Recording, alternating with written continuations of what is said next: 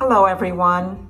Andrea Trank from Heaven Lane Healing and Creative Arts back with you today on part two of my Alzheimer's pod- podcast.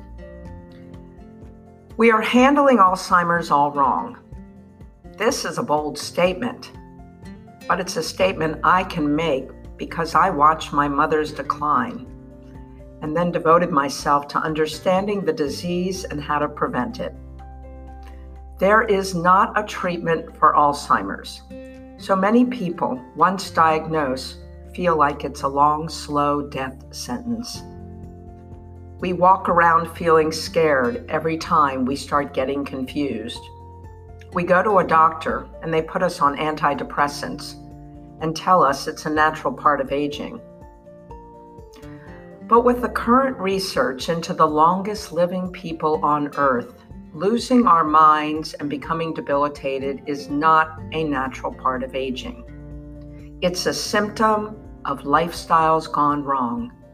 So the cure is to choose lifestyles before your brain becomes the victim of our way of living. Back to my mom. I was very close to her. She did a lot of things to protect her health including eating tons of vegetables that she cooked herself. But she refused to buy or eat organic vegetables because she was very price conscious. She baked bread daily and pizza doughs, but she used bromated, non organic, pesticide laden wheat flour. She also exercised every day but she pushed herself beyond what was considered a safe amount of exercise because she was very weight conscious. She loved a clean house and walked around with ammonia daily and even mixed it with bleach. She worried constantly about her children and money. And she relaxed daily with a half bottle or more of red wine. Mom did not have the benefits of the current research on Alzheimer's lifestyle risk factors. If she did, I'm not sure she would have given up her beliefs anyway. I couldn't help prevent it from happening to her, but I did make sure she had the most comfortable, loving last years of life.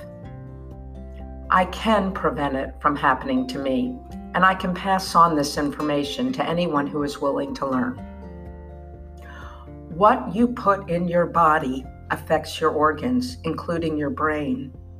Eating conventionally grown food puts pesticides in your body and brain.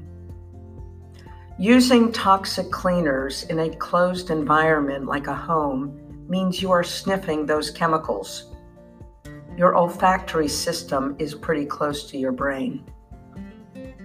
Over exercising causes breakdown of tissues. She was in constant pain from the amount of exercise she did daily. And then she took over the counter anti inflammatory drugs. The anti inflammatory drugs affect your gut lining, causing leaky gut. Leaky gut usually means you will end up with leaky brain. I am not quoting the studies, but they're there and I have read them. Alcohol is known to kill brain cells there are hundreds of studies on this topic. Last but not least, stress is at the core of every modern day disease. Mom had so much to be grateful for, but she worried incessantly about her children and money. She had enough, but my stepdad obsessed over money. And when he declined first, he put her in charge of the money. And this was the tipping point for her. She started writing checks to every organization that asked her for money. She checked her bank account every few minutes. She was overwhelmed with the task of maintaining the trust and never realized how much some of her children were fighting over this money. It was a painful process watching this and not being able to stop it. So here I am today learning from her life. She gave me so much love and time and support and I feel it's my obligation to help others through sensible lifestyle changes to live their life vibrantly as they age. Namaste, Andrea Trank.